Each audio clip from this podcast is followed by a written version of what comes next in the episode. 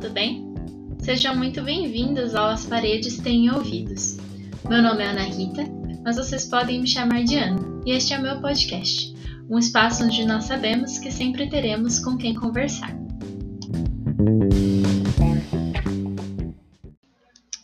Mas já está acabando. Nossa, passou rápido. Bom, e para encerrar o mês de maio, eu quero falar sobre o casamento no Brasil. Mas ué, Ana, assim, do nada? Assim, de repente? Então, não é tão do nada como parece. O mês de maio é chamado de mês das noivas. Desde pequena eu ouço todo mundo falando isso, porém nunca entendi o porquê. Acho que vamos ter que descobrir isso juntos. Vem comigo?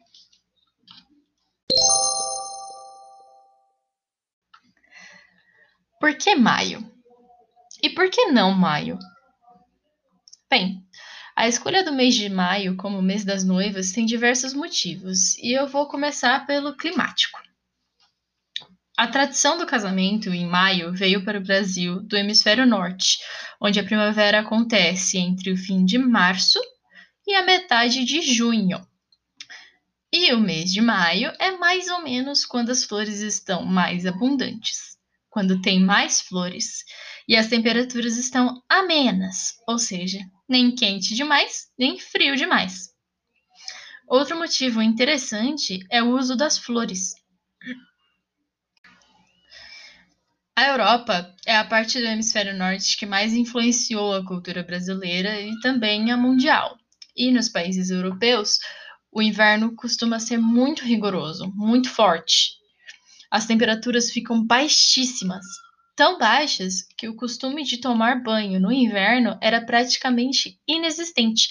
Quase ninguém tomava banho durante os meses de dezembro a março.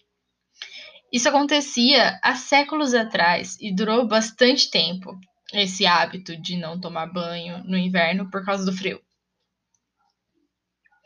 Essa falta de banho levava a uma coisa bem desagradável, chamada mau cheiro. Todo mundo ficava fedido de não tomar banho e ninguém queria casar fedido. Então, a temporada de casamentos começava quando era possível colher flores e outras plantas cheirosas, com perfumes gostosos, para fazer óleos de banho, perfumes e também as decorações das festas. Mas eu acho que um dos motivos principais da primavera ser o tempo escolhido para os casamentos é que a primavera representa vida nova, renascer, novos começos. Ela tem uma simbologia muito bonita. Os símbolos que a primavera representa são muito bonitos.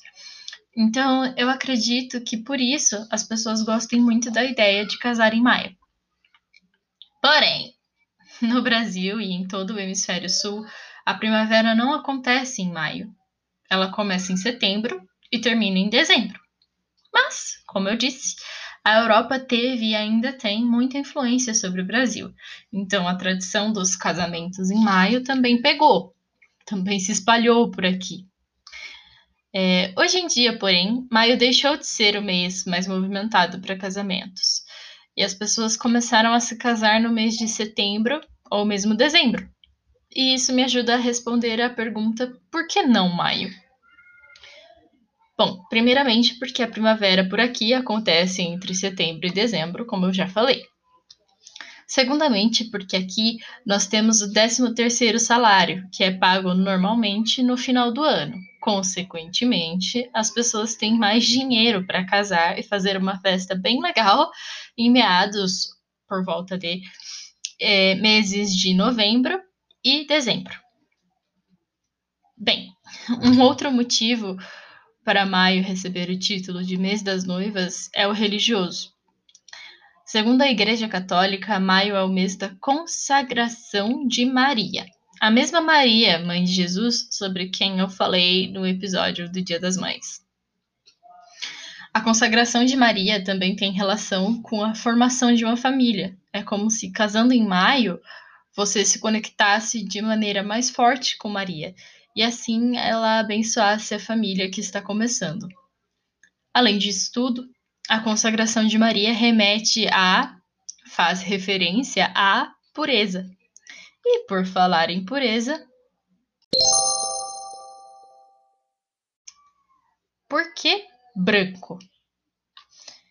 É senso comum, ou seja, todo mundo sabe que vestido de noiva é branco. Mas por quê?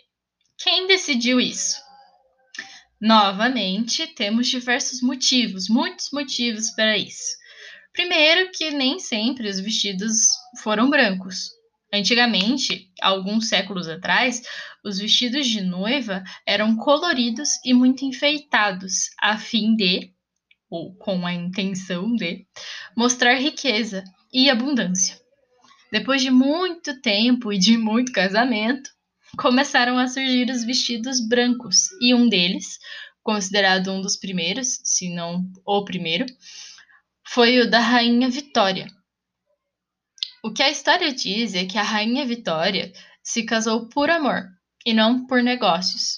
E se a gente considerar a nobreza e todos os casamentos arranjados que eles tiveram, o casamento da Rainha Vitória foi uma novidade tanto.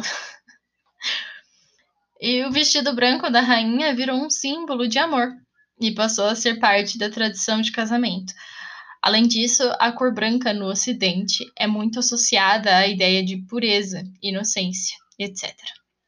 E é muito bonito pensar na pureza do amor quando ele leva duas pessoas a unirem suas vidas para formarem a sua própria família.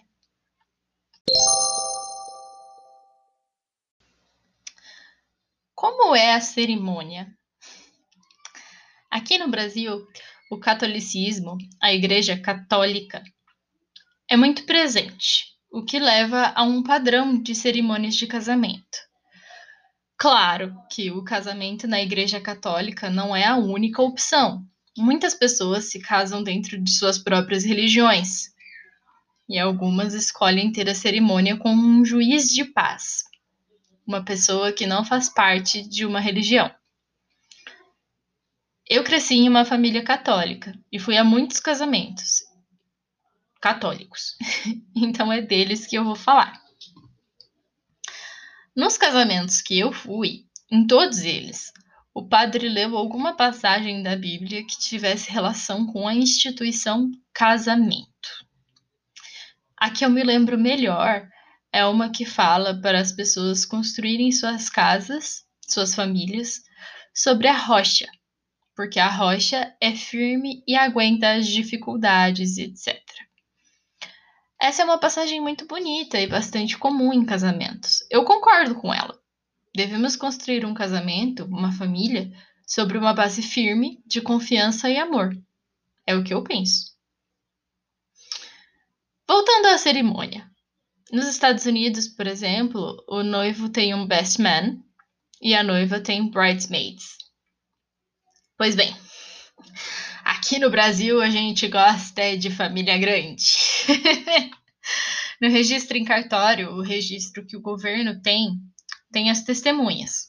Mas não é nada demais. São apenas pessoas que testemunham que o casamento está sendo feito, etc. Agora, na igreja, misericórdia. Aqui no Brasil, em vez de best man e bridesmaid, nós temos padrinhos e madrinhas, or respectively, godfathers and godmothers. Em alguns casamentos, cada um chama uns cinco casais para ser padrinho. Em outras palavras, a noiva chama cinco casais e o noivo também. E é quase um desfile de vestidos eternos de tanta gente que anda pelo corredor central da igreja. Todas essas pessoas que são chamadas para ser padrinhos se tornam responsáveis por seus afilhados. A ideia de um padrinho ou uma madrinha é que ele ou ela cuide do afilhado, ajude a resolver problemas no casamento, seja mediador, em outras palavras, ajude o casal a passar por momentos difíceis. Tem as floristas nas cerimônias também, que são geralmente meninas e que jogam pétalas de flores pelo corredor para preparar o caminho da noiva. E também a noivinha, uma menininha pequena, na maioria das vezes, que usa um vestido parecido com o da noiva. A noivinha entra ao mesmo tempo que a noiva, andando na frente dela. A noivinha na frente, a noiva atrás. Por último, temos as daminhas de honra, or maids of honor, e os pajens, or page.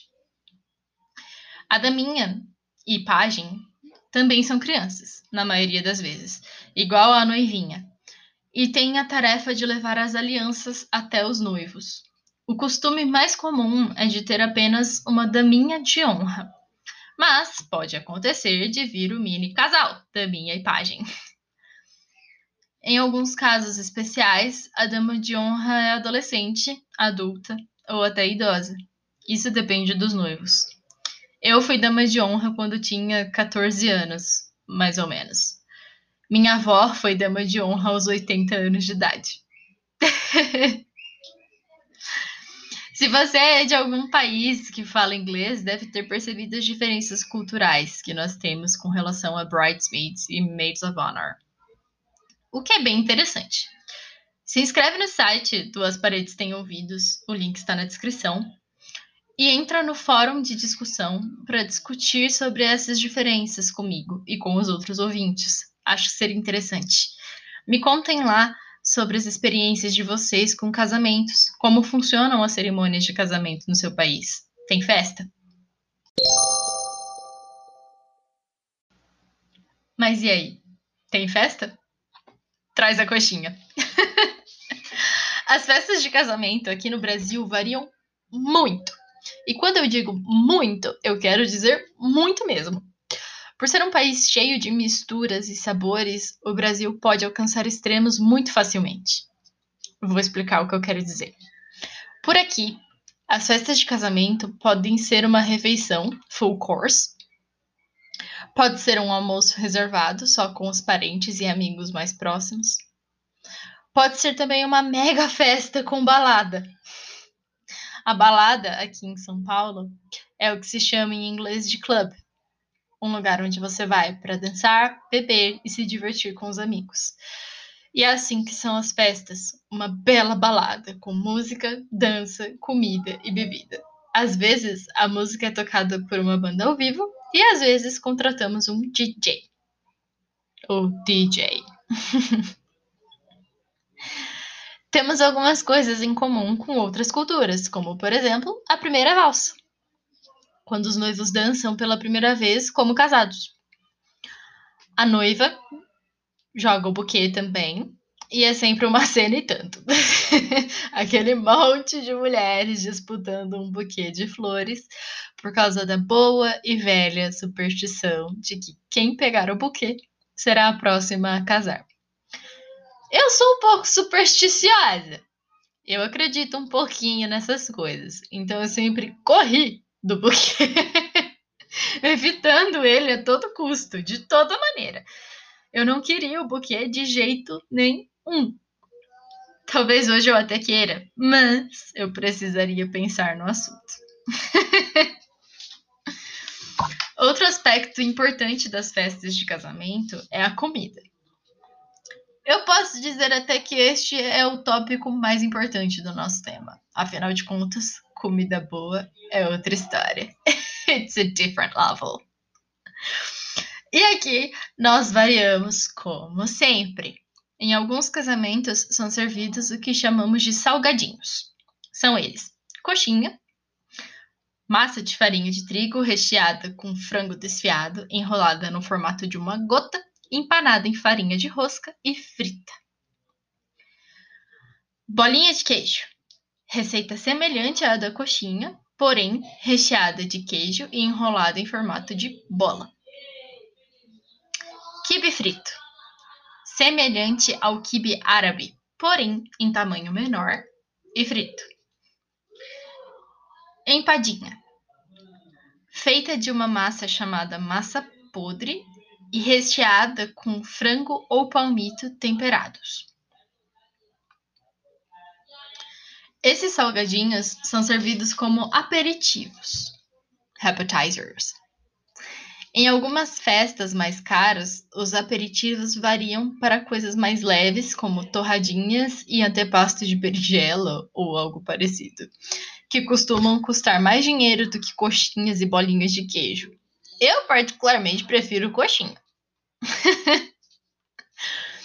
Além dos aperitivos, também temos as refeições, que podem ser um full course, servidos nas mesas por garçons, quando se trata de uma festa menor e mais requintada, mais chique, ou então pode ser um self-service, em festas maiores com um número grande de convidados. A segunda opção pode acontecer também em festas requintadas, dependendo do número de convidados. É, mais ou menos na metade da festa, logo depois do jantar, os noivos cortam o bolo, que costuma ser lindo, com algum enfeite gracioso, delicado ou divertido no topo. Assim que o bolo é cortado e servido, são liberados também os docinhos. E essa parte todo mundo ama. Minha família tem diversas histórias de ladrões de docinho. Aquela sua tia já idosa que enfia uma porção de docinhos em uma bolsa minúscula. E quando vocês chegam em casa e ela descarrega a bolsinha, parece que ela trouxe a festa inteira. Capaz de sair até o DJ de dentro da bolsa da mulher. É chocante. Alguns dos docinhos mais típicos de casamento são bem casado ou casadinho. A massa é parecida com massa de bolinho, recheada com doce de leite normalmente. O formato é parecido com o de um macarrão. Geralmente é servido embrulhado em papel crepom com uma fita de cetim. Camafeu de nozes, ou simplesmente camafeu. É um doce feito à base de nozes e leite condensado e manteiga, coberto com fondant. Outros doces bastante tradicionais são o bombom de chocolate recheados com licor e as trufas de chocolate recheadas com cremes de vários sabores, como morango ou maracujá. O importante é que tenha bastante comida, vários docinhos deliciosos e de tanto comer a gente mal consegue dançar. Mas a gente dança mesmo assim. Eu esqueci de falar no começo, mas as festas de casamento aqui no Brasil costumam acontecer à noite, principalmente as que têm balada. Por algum motivo, os casamentos acontecem às 18 horas ou às 6 da tarde na igreja, e depois todos seguimos para o salão de festas, onde vai acontecer a comilança e as danças.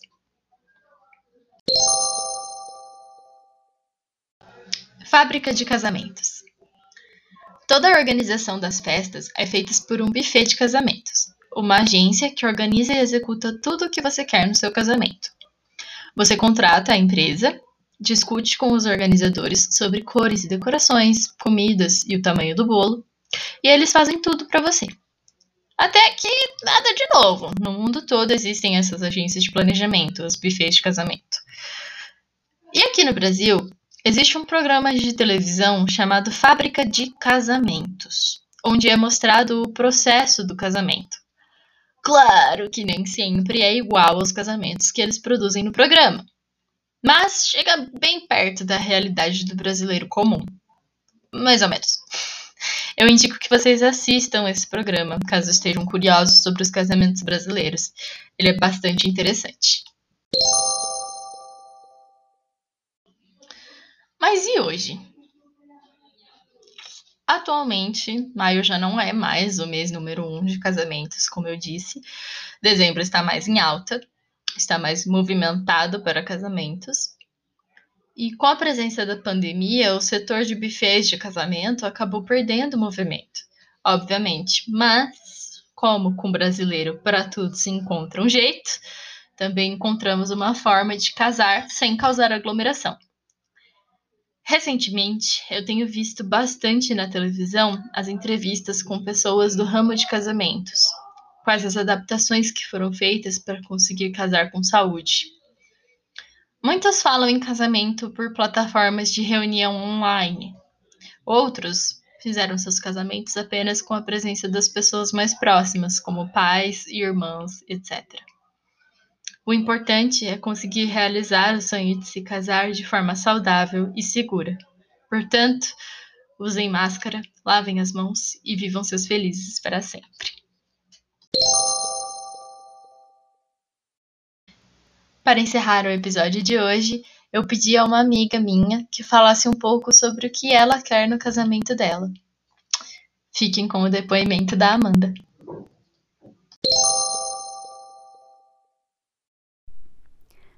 Oi, pessoal, meu nome é Amanda e eu sou amiga da Ana.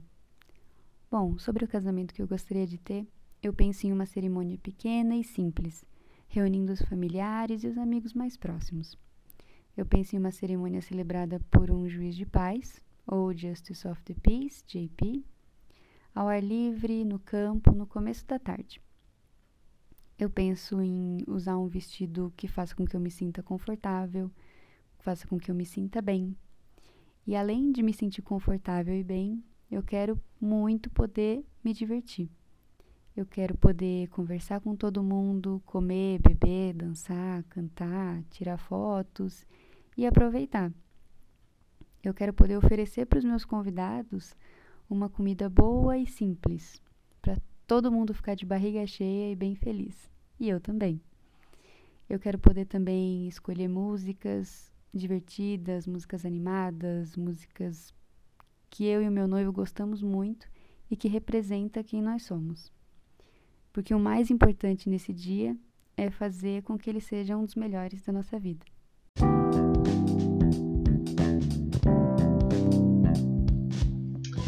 Então é isso, pessoal. Esse foi o nosso episódio de hoje de As Paredes Têm Ouvidos. Me sigam nas redes sociais, paredespodcast. E não se esqueçam de visitar o site do podcast para acessar as transcrições dos episódios e para se inscrever para poder acessar os fóruns de discussão. Todos os links estão na descrição. Tenham uma ótima semana, um grande beijo e tchau, tchau!